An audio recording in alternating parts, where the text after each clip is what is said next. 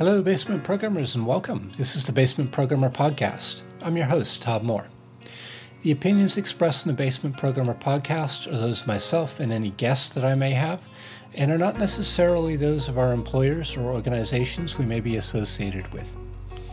Feedback on the Basement Programmer podcast, including suggestions on things you'd like to hear about, can be emailed to me at tom at basementprogrammer.com. And I'm always on the lookout for people who would like to come on the podcast and talk about anything technology related. So drop me a line. And now for this episode. Hi, everybody, and welcome to the April episode of the Basement Programmer podcast. This is Tom, your host, and this month I'm joined by my colleague and fellow serverless.NET enthusiast, James Eastham. James, uh, Hello, welcome. Tom. Thank you for having me on. I'm excited for this conversation. Looking forward to it. Me too. So, James, tell us a little bit about yourself and what you do. Um, so I'm James Eastham. I'm a senior cloud architect here at AWS, based in the UK. And so I actually work in the professional services part of AWS. So I get really hands-on, actually helping customers build things with AWS. So that's kind of my day job. I always like to say by night, the cape I wear is the whole .NET serverless. That's kind of my real area of interest. You know, building things with .NET on serverless technologies and helping people upskill because there's kind of some shifts that you need to have in your thinking when you start building really serverless native applications. Cool. So, how long have you been using .NET? Oh gosh, I think framework three, maybe three five, possibly. So I wasn't quite a framework one developer, but I've been around for a little while. So I started off started off um, in frontline frontline support. I think this is maybe a typical route into tech, and then quickly realised supporting a system in a GUI that teaching myself SQL would be an interesting way to help debug things easier. Then I learned SQL and thought, actually, this .NET thing seems kind of interesting. This was Microsoft SQL Server, I'll add, but then thought this whole .NET thing seems interesting. Imagine how much more useful I could be if I knew .NET and then taught myself .NET and then the kind of snowball effect from there. um, you know, a lot of the work I've done with .NET is kind of building integrations around systems. So I did a lot of work with OCR technologies, technologies installed on Windows servers that need to integrate with manner of different things. Windows services, console apps, task schedulers, you name it. It's been there, done it. So, I too actually got my start doing frontline support, but uh, in my case, it was for an antivirus company. So, Okay, yeah, I think you learn an awful lot in frontline support about both dealing with customers, interacting with customers, handling problems. I think it's a real. I, I'd recommend it to anyone looking to get into tech. Is have a go at frontline support because it teaches you a lot. absolutely. So, what is it about? What is it about serverless that you really like? Um, there's a few things I think. So you know, there's the kind of cost benefits you pay for what you use, lack of operational overhead, patching. You know, I don't imagine you liked it as much as I did, but installing patches on servers like nobody wants to do that. Um, so they're some of the high level things. But I think actually my favorite thing about serverless is developer velocity, like just how quickly you can get things out into the world for people to use. So I've been doing some work with with Kubernetes recently, you know, the naughty word. Um, and there's just like so much I had to do before you could even run a line of code. Like there's the networking, there's the clusters, there's all this stuff you've got to think about. And then doing that after having worked with serverless, like the speed you can just get things out and get things in front of customers and delivering value is just incredible with serverless. You focus on your business value, deploy that, and let companies like AWS worry about the rest. So that's by far my favorite thing. Just get things out quickly, get them in front of people, get them using them, as well as all the other benefits, cost benefits, etc.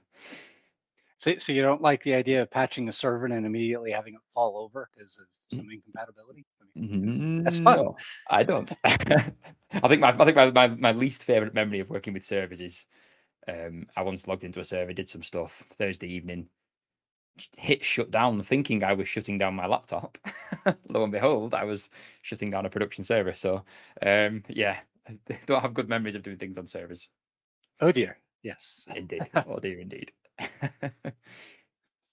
So we're here today really to talk about event-driven architecture. So what is it about what does that really mean when we talk about event driven?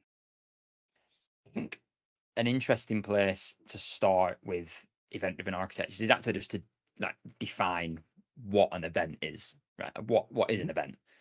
And an event is simply a signal that there's been a state, a change of state in a system.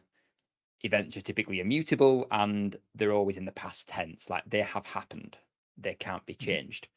So there's a, really nice analogy I've got from one of my from one of my colleagues about a light switch, you know, something we all do every day. You turn on a light.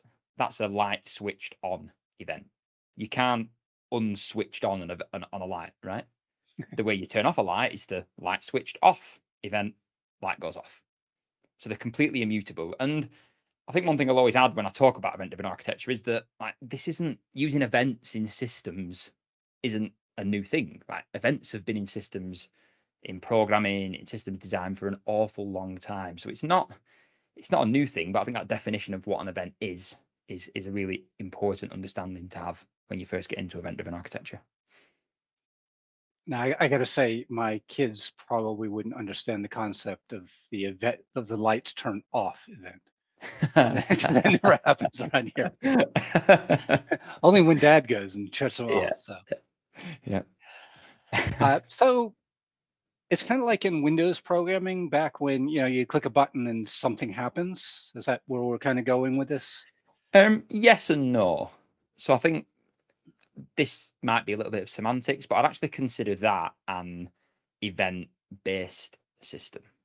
So you're using events to trigger functionality in your system, and it you know helps you build loosely coupled things in Windows programming. Like you've got your UI layer, you've got your business logic layer, and you've got these events that are kind of gluing things together. But I think there's a couple of key differences when we think about event-driven architectures a- as we're talking about in this conversation. And the first is, I think the most important is that events are the first class citizens of your application.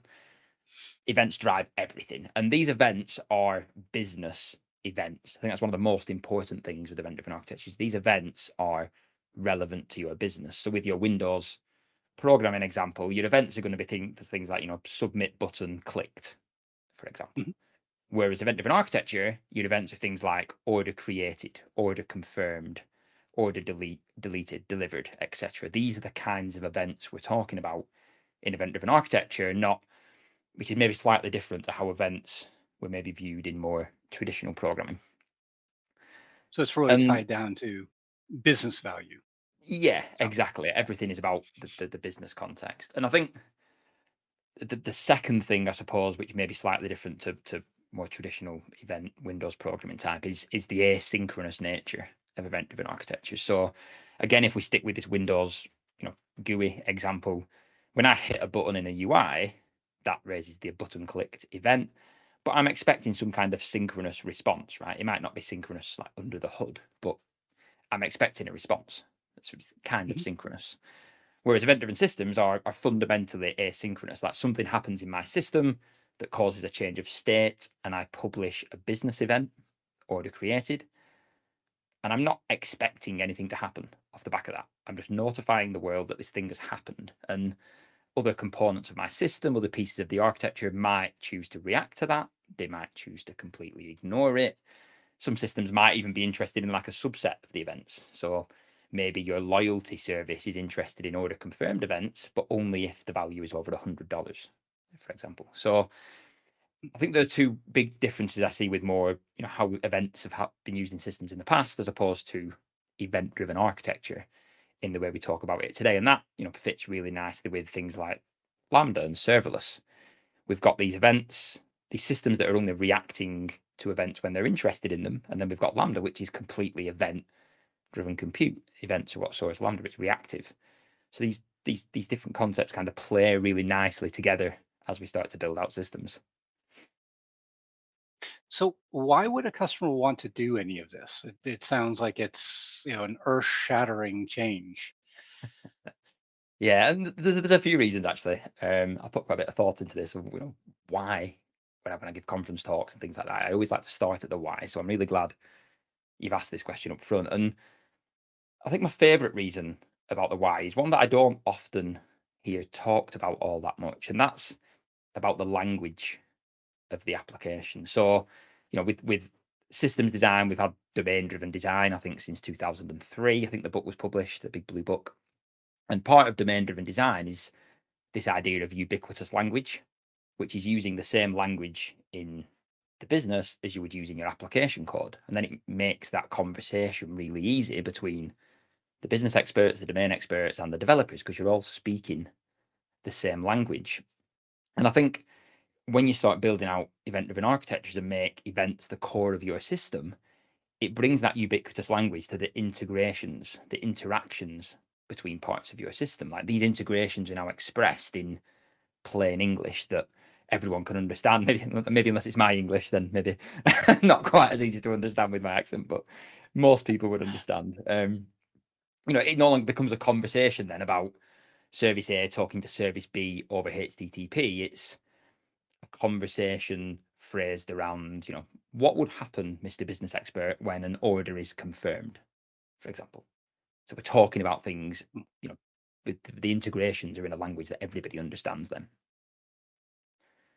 And I think there's a, the, the other really interesting reason to start looking at event-driven architectures is around coupling. You know, coupling is one of the biggest challenges in in systems design, and I think there's a hmm. spectrum of coupling, you know, from from tight coupling, and tight coupling would be something like a HTTP API call, for example. And if we consider the fallacies of distributed computing, which makes me sound very intelligent when I say that, but actually it's, it's, it's just somebody else thought of. But this was an idea back from from a, a, group of folks at Sun Microsystems in the mid to late 90s.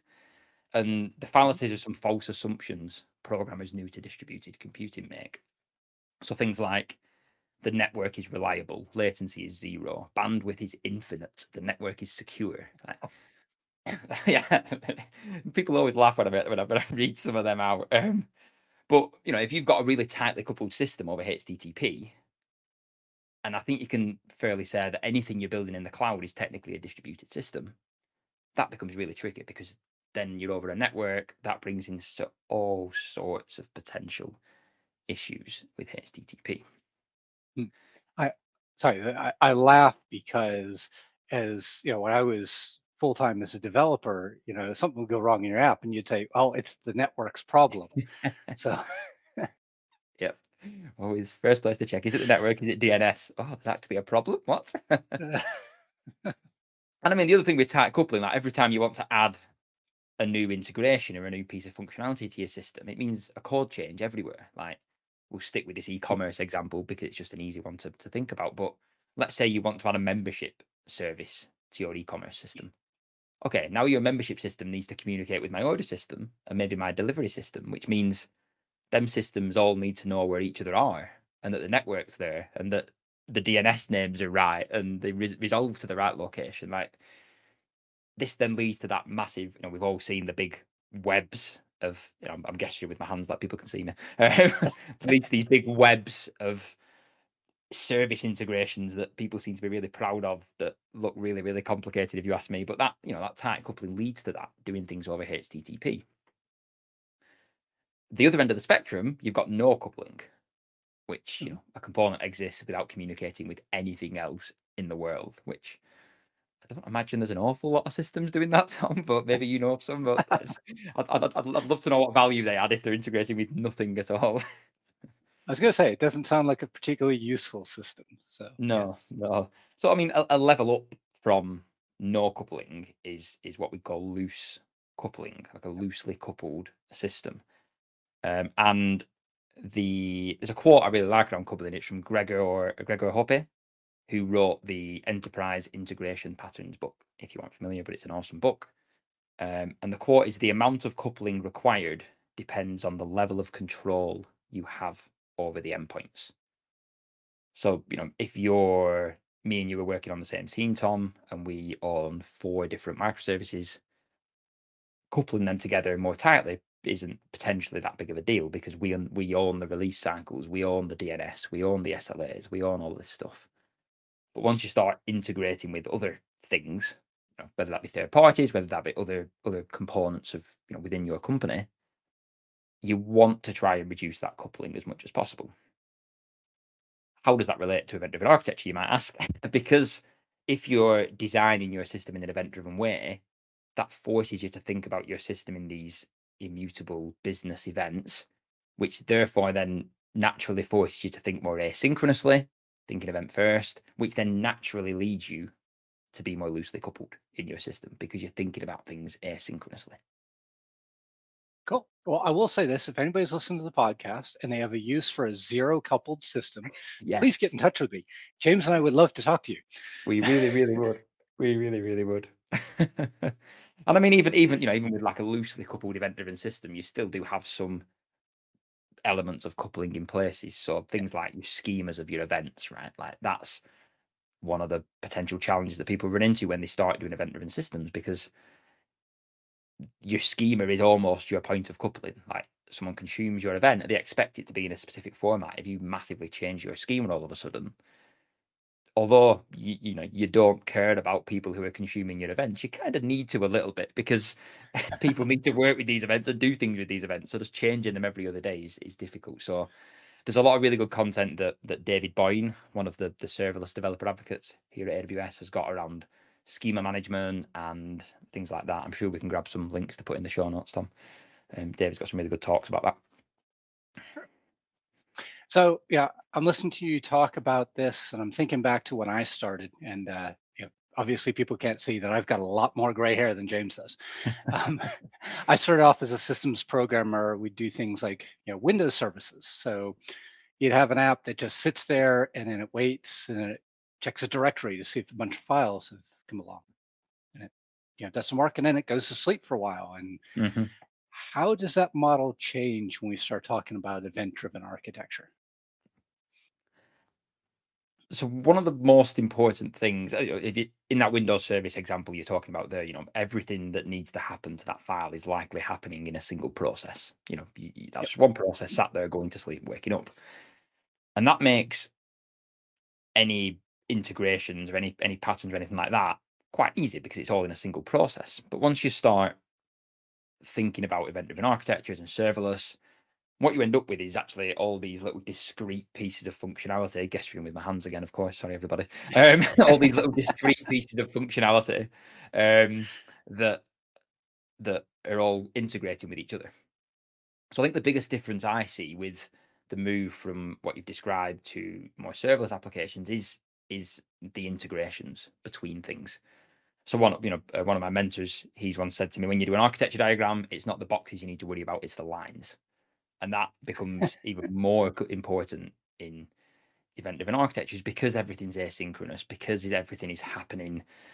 You know, things could be hooked into things, and people could start listening to events. It can become quite hard to rationalize about the individual components themselves, and I think that's where patterns and talking about different patterns becomes really, really important when you're thinking about event driven architectures. So, you know, again, going back to your Windows service example, everything's written in .NET, and we have a language around programming in .NET. You know, you've got the gang of four, you've got builders patterns, mediator patterns, factory patterns. But then, if I was to say to you, Tom, you know, I want to integrate this system and this system in an asynchronous way, would you jump straight into services? I think I would jump straight into SQS, SNS, EventBridge, for example. And I, well, it's uh, yeah, it's interesting. And uh, the other thing that jumps out at me at this conversation is we used to love our sleep statements, and you haven't mentioned sleep once. Yeah, absolutely. Yeah, these things go to sleep by themselves. um, yeah, that's that's one of the beauties. You know, if we go back to the, the, the opening question around what I like about serverless, that's one of the absolute beauties. Like using something like Lambda processing a file, your Lambda function contains only your business logic, gets the file event, reads the file from say S3, finishes its work, and then just automatically goes to sleep. And while it's sleeping, you're not paying for anything. With your Windows service example, when your service isn't doing anything, you're still paying for the server that it's running on just in case something might happen. You're still paying for the people time of maintaining that server and managing that server, like these kind of costs that I think people don't think about sometimes. So yeah, it it, it really when this this reactive programming example really helps with with with situations like that where you've got these kind of sleep and wait type situations. And again, this is where I think like patterns are, are, are really important when we talk about this. So, you know, that example I've just paused, I want to communicate between two systems in an asynchronous way. Okay, so if we think about AWS services, you might go SQS, SNS, EventBridge, etc., and then maybe get really confused about which one to pick. Whereas when I say think about the integrations between your components, I think we should start asking the questions of what type of communication do we want between our components. So do we want like a, a message channel where you have a separate channel for each type of message? Do we want publish subscribe where you just publish your event and infinite number of people can listen to it? Or do we want like a point to point channel where every message is consumed by only one receiver? Like I think because these integrations become so important when you're building event driven systems, exploring them integrations a bit more deeply becomes really important because otherwise you'll just default to, to HTTP and then everything's that big web of mess over a network again. So I think they're the kind of things you need to be thinking about when you're moving from maybe non-event driven, non-serverless to serverless. And then the, the services naturally start to fall out at that point. You know, you want a message channel where you've got a separate channel for each type of message. SNS, topics, publish, subscribe, lots of receivers, EventBridge potentially, potentially SNS, but we'll not get into that. um, and you know, you want point to point and key, you know point to point one receiver, maybe SQS and something a bit more point to point. So I think coming from that non-event driven, non-serverless background into a event driven serverless background, not that people didn't used to think about integrations and how things talk to each other, but it becomes really important because you've got these really small pieces of functionality that are all working together to to, to create a whole or a bigger thing. Well, you you actually already answered, uh, kind of answered my my next question, which is going to be, you know, if we if we have taken this effort to move our applications to event-driven architecture, mm-hmm. how do we figure out just how to do all these connections? Because as you mentioned, there's like a whole bunch of different options here, um, and how you can get the multiple different event handlers or, or event processors yeah. to do stuff. So. Yeah, this is this is a this is a challenge I, I, I speak to customers about a lot, especially you know in the .NET world, maybe the Java world as well. These long-lived languages that have been around for 20, 30 years. You, you're going to have some older legacy stuff, but then you also might want to start using some of these newer serverless paradigms and probably still communicate between the two systems. And you know, Lambda will scale up to a thousand concurrent executions by default. Can your old Windows 2012 server handle that kind of load? Maybe not. So, yeah, it, it is a real challenge when you when you have legacy stuff around. But there are there are different patterns you can use to start start to work with this. And you know, you probably want to start with something queue based if you've got something legacy, integrating with something more scalable and more modern because a queue gives you that ability to control the load that's hitting your old system. You can have that like mm-hmm. a buffer, if you will, between your old system and your new system. And then alongside that, that queue, you might use something like a, a, an adapter pattern or a channel adapter pattern. And a channel adapter, again, is another pattern described in the, the enterprise integration patterns book. But the channel adapter is useful when you're connecting a system that isn't built with messaging in mind to a system that is, which is kind of what we're talking about. Some legacy old thing talking to a new serverless system. And let's you know let's think about this with you know a .NET and, and an AWS um, frame around this. So let's say we've got an old .NET framework API running on a Windows server, and we've got a lot of modern .NET 6 um, stuff running in the cloud. So what we might do is put maybe a SQS queue in the middle, and then maybe a Lambda function next to that SQS queue. And the SQS queue and the Lambda function would be owned by the, the legacy system, if you will. Um, and then what that enables you to do is define the types of messages that you want to land in the queue. So let's say you're interested in order confirmed events. They land in your queue.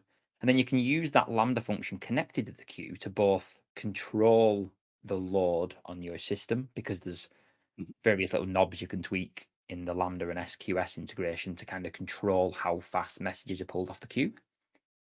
And then you can use that Lambda function to act as, act as like the translation layer or the proxy layer to take that event translate that into maybe a HTTP request to then fire off to your .NET Framework Web API running on a Windows server.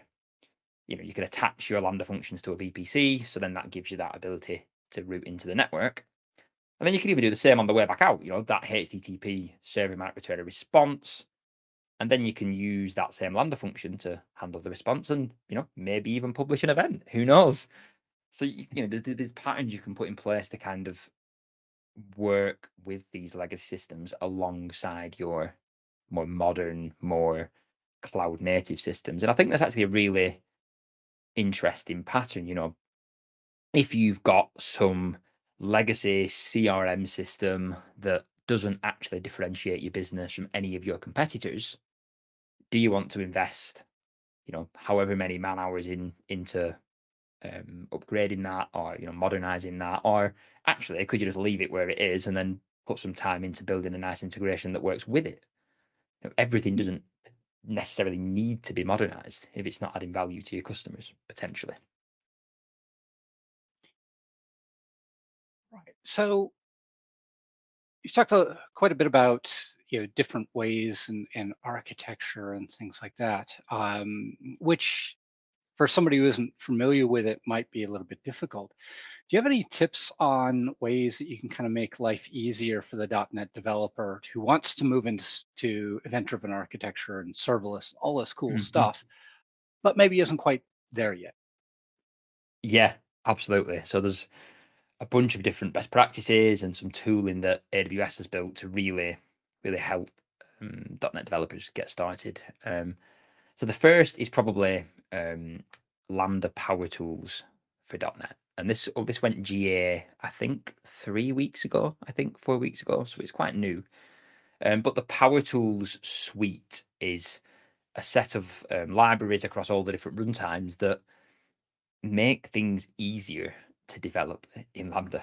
Um, so the initial release of the .NET Power Tools supports logging, metrics, and traces, and it abstracts away a lot of the complexities that might come with that. So the logging utility, for example, supports structured logging out of the box. So you just do, you know, logger.log information, your log message, and when that actually gets written out to CloudWatch to the logs, it'll be structured. It'll have a structure, it'll have the service name, it'll have the environment name. You can automatically log the incoming event. Um, the metrics utility, um, it uses what's called the embedded metric format, which is a way to write a log message to CloudWatch, and then CloudWatch will read that log message in a specific format and actually create metrics off the back of that, which saves you a whole bunch of cost in making calls to the metrics API endpoint. So Power Tools is really cool for a um, from like a observability perspective. And then with some of the other runtimes that are a bit further ahead than .NET, they support things like idempotency, so managing idempotency for you. Um, they support things like parameters, so you can configure it and just you know parameter.get parameter, and it'll set up that connection to systems manager or secrets manager or whatever. So that's going to grow. And if people are really interested in what they'd like to see in Power Tools, what would be useful, then you know this is all open source. It's all on GitHub. You know, raise issues, and, and the team will be happy to to get back and contribute on that. Um, Another really useful tool is the Lambda annotations framework. And what the Lambda annotations framework does is makes it really simple to build Lambda functions. It, it abstracts away some of the boilerplate code that you might get when you're when you're building um, Lambda functions. So if we think about APIs as a as a place to start, like when you're building an API in .NET in ASP.NET, a lot of it is like attribute based. You know, you add an attribute to your method that says this is going to be a HTTP get and this is the route.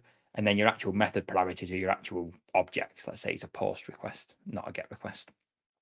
And ASP.NET handles all that JSON serialization and deserialization and all of that that stuff for you. Whereas when you first start building Lambda functions in .NET, you'll find if you're building APIs that you've got to do a lot of that boilerplate yourself. Like there's a really great um, example on the launch blog of a API endpoint that adds two numbers together, x and y, and there's like I think 30 lines of code, and like one line is x plus y. That's it. That's all it will be. And you've got boilerplate um, going on around it. So what annotations framework does is it moves towards this more attribute based model. So you can add an attribute to your method in .NET, and the attribute is lambda function is the name of the attribute. And what will happen at compile time is that um, the compiler will use source generators to generate all of that boilerplate code. So you add an attribute to your method of lambda function, you add a second attribute of HTTP post. In your method, you have a from body attribute and you have you know your object and the name of your variable. And annotations framework will at compile time generate all of that boilerplate to do the JSON serialization and deserialization to check that the path parameters exist. You know, all the things that ASP.NET does for us that we're really used to and, and really love as .NET developers, and brings that to Lambda as well. So they're just two really, right. really useful tools you can use to get started um, if you if you're working with .NET and Lambda. Really interesting when you're talking about, especially the power tools, because yeah, again, stepping back into the idea of a Windows um, yeah, like a, like a Windows systems programming, you didn't have to worry about things like metrics and mm. or as much because everything was right there. You got one process. So yeah, I mean, I think the other thing that's really interesting with Power Tools as well, you know, if if you know prior to Power Tools, if you wanted to do structured logging, for example, um, you'd need to be using something like Serilog or some third-party library to do that structured logging. Um, and one of the ways to, to use Lambda in its in its optimal way is to minimize your dependencies as much as possible. You want as few keep your bundle size small, and that'll start to help with cold start. So what Power Tools does is it it builds that structured logging kind of like on the fly, if you will. So it doesn't use, you know, Power Tools doesn't use Serilog, so you're therefore introducing two dependencies. It's all done kind of in line. So it it it helps you minimize the, the total number of dependencies that you're going to have because you've got this one set of libraries that can do both logging metrics and traces and do it all for you. Now, you just mentioned something uh, called cold starts. Can you talk a little bit about what that is? We can. For anybody who isn't familiar with it? Yes. So the way that um, Lambda works, so we've already said that, you know, Lambda is reactive you only pay for what you use and you know that that's to the to the millisecond so a cold start is what happens is when a new request comes into your system for a function that might not be ready to receive it just yet. So what actually happens under the hood is every request that comes into lambda comes into a worker service or a front end service and that service is going to look to see if there's an existing execution environment available for that specific version of your Lambda function. Mm-hmm. So it'll have a look around across the fleet of all these of all these um, bare metal machines, and it will say, "Is there any execution environments?" No, there isn't. So at that point, Lambda then needs to create an execution environment for to handle that request. So that includes starting up um, a micro VM, downloading your function code from from S3, or if you're using containers, pulling that from a container repo, um, setting up the runtime, and then at that point, that execution environment is now ready to receive a request. So that's what's known as a cold start. It's that time taken for this execution environment to become available. Now, once that execution environment's available, it can then be used again. So the they hang around for an, an in a non-SLA'd amount of time, if that makes any sense. Um, so you know they'll hang around for a little bit. If you don't have any usage on your function for a little while, that execution environment will get will get torn down. Now, an important thing to remember with execution environments is that each environment will only ever process one request at any one time. So if you've got two requests into your Lambda function at exactly the same time, you're pretty likely to get two separate cold starts.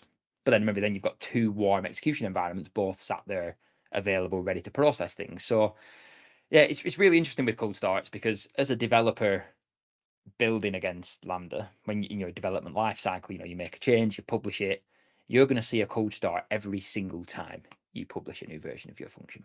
And I know when I first started Lambda using Lambda, I was like, ah, damn it, these cold starts are killing me, man. every single time I'm getting a cold start. But actually, once you put your function under any kind of you know steady load, let's say you know you've got 10 requests a second and it's an API, you're going to have a consistent set of execution environments available pretty much all the time. So the amount of cold starts you you actually see is potentially relatively low.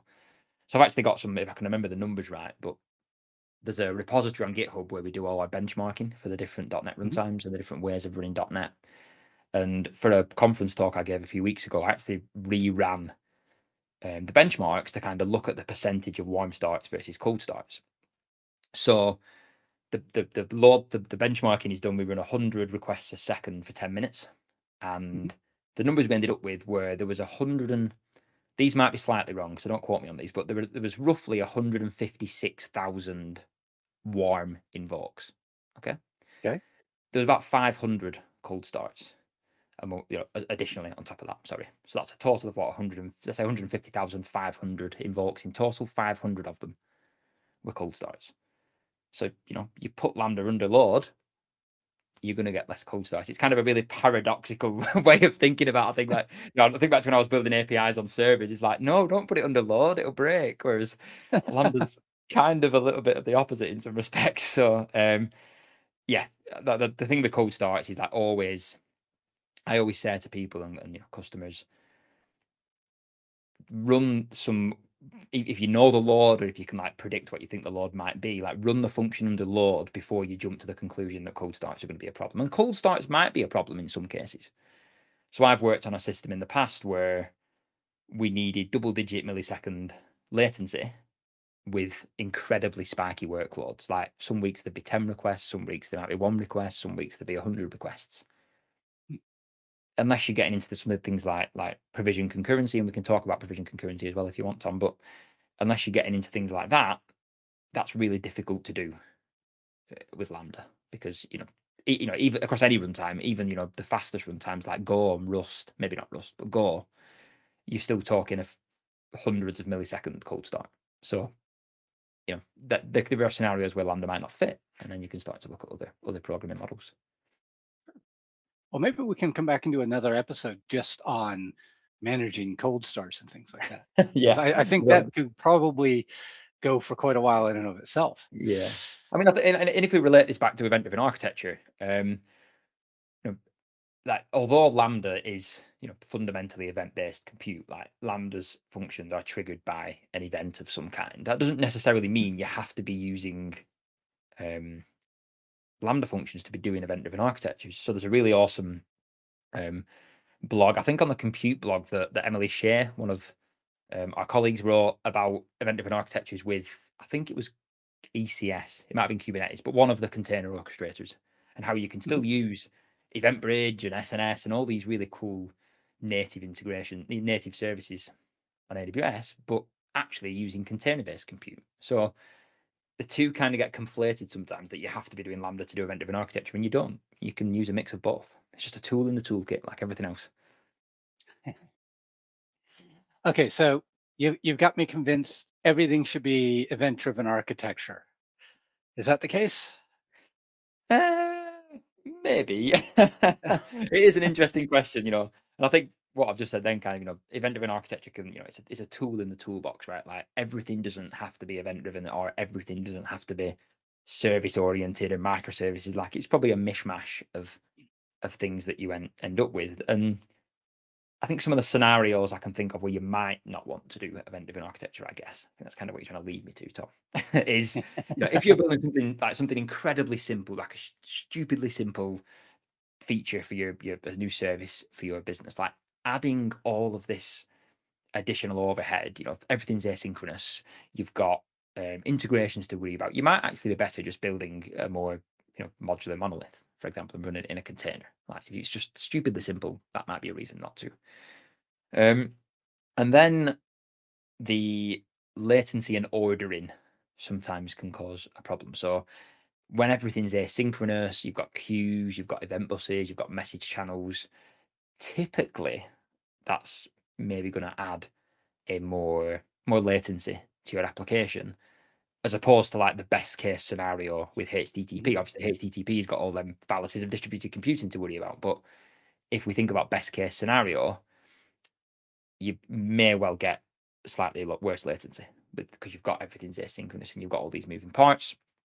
And then ordering as well, because if you're using, you know, let's say uh, publish subscribe and you're using EventBridge, So you're just publishing events into EventBridge. Well, EventBridge can't guarantee ordering. So then if you really have strict ordering guarantees in your system, that might potentially move you away from event-driven architectures. But then services like SQS and SNS have first in, first out ordering. So you might just have to, again, think about the integrations, think about the communication, think about the patterns that you want in your system.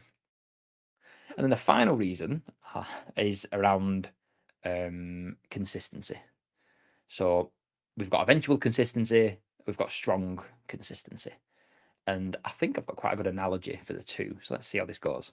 Um, so if you're not familiar with strong consistency and eventual consistency, strong consistency would be like going into a going into a shop or a supermarket, getting your shopping together, taking some money out your wallet or your purse and paying for that shopping with cash, with actual cold hard cash. I know it's rare nowadays, but cold hard cash.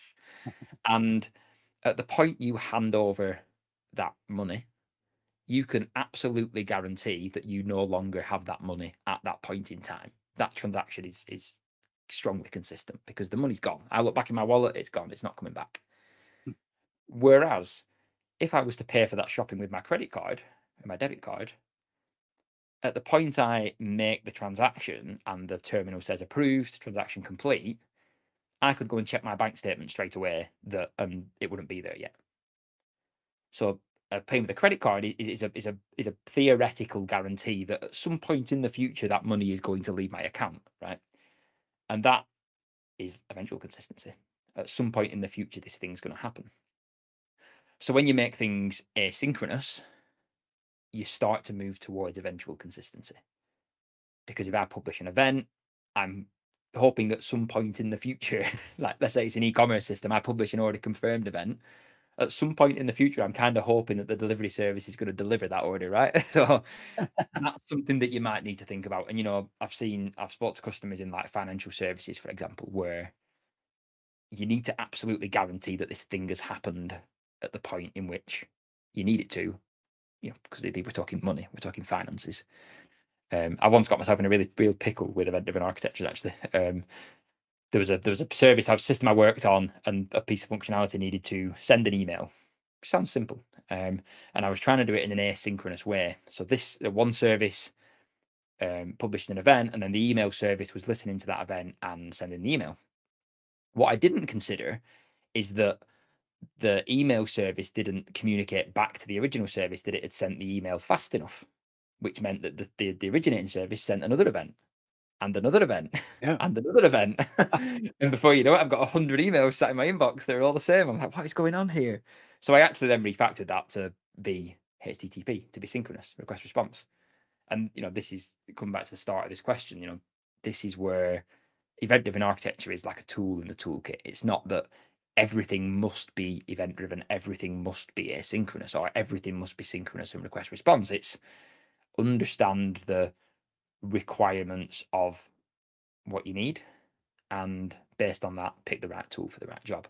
You might have an e-commerce system where everything's event driven apart from the payment processing because you want that to be synchronous. You want to know when you someone makes a payment that it completes successfully at that moment in time. So it's just a tool. I, things. I, I, don't know. I, I'd love the situation where somebody made multiple payments to me. You know, that would be nice, wouldn't it?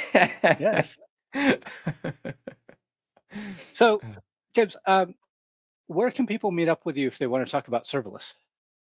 Um, so I I've got a couple of speaking engagements coming up, um, very much UK based, unfortunately. Um, but I'm going to be speaking at um the serverless, the the inaugural serverless meetup in Manchester, in the north of England. Um, a, April the sometime in April, towards the end of April.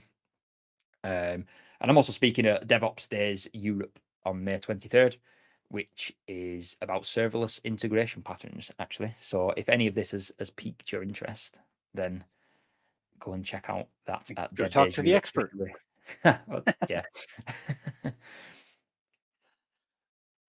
Um, and so my final question, where can people uh, get in touch with you? I, I, know you do a lot of different things. Um, so yeah, so like that, if anybody's interested in any of this stuff, then feel please feel free to reach out anytime. Like I'd love to talk about it. I'm mostly active on Twitter. So on Twitter, my handle is at plant power James. That is because I'm vegan and I run ultra marathons. So hence the plant power. Um, I'm pretty active on LinkedIn as well. Um, that's another good segue and YouTube. So I do quite a thing, quite a lot of things on YouTube. Shameless plug shoved in right at the end here. Hopefully people have listened this far. Um, we should really, do, you should really do this at the start of podcast episodes, shouldn't you? Get everyone to put all their handles at the start. Um, so yeah, I'm at Serverless James on YouTube. Um, I'm sure we can put some of them links in the show notes, Tom. Um, but yeah, absolutely. Reach out anytime, whether it's .NET, whether it's serverless, whether it's event-driven architecture. Always up for the chat. Great. Well, James, it's been an absolute pleasure. Um, Likewise. And uh, if anybody can tell by the amount of laughs we've had during, during this conversation, uh, so hopefully you'll come back and and be on the podcast again, and you know find another topic of interest. So. Yeah, definitely. I'd love to. Thanks for having me, Tom. All right. Thank you very much. Thanks for listening to this episode of the Basement Programmer Podcast. I really appreciate you tuning in. And if you have any feedback or comments, of course, send me an email. Also, please consider subscribing. It lets me know that you're enjoying this production. I'm looking forward to you joining me for the next episode of the Basement Programmer Podcast. In the meantime, take care, stay safe, and keep learning.